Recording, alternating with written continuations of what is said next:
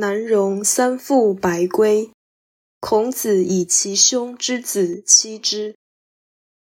南容这个人一再修正自己的言行，孔子将其兄之女嫁与他。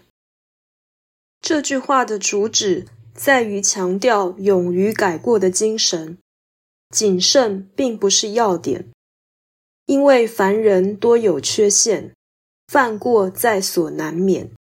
谨慎固然必要，但认错改善更是重要。毕竟谨慎不能没有缺失，而改过必定有所收获。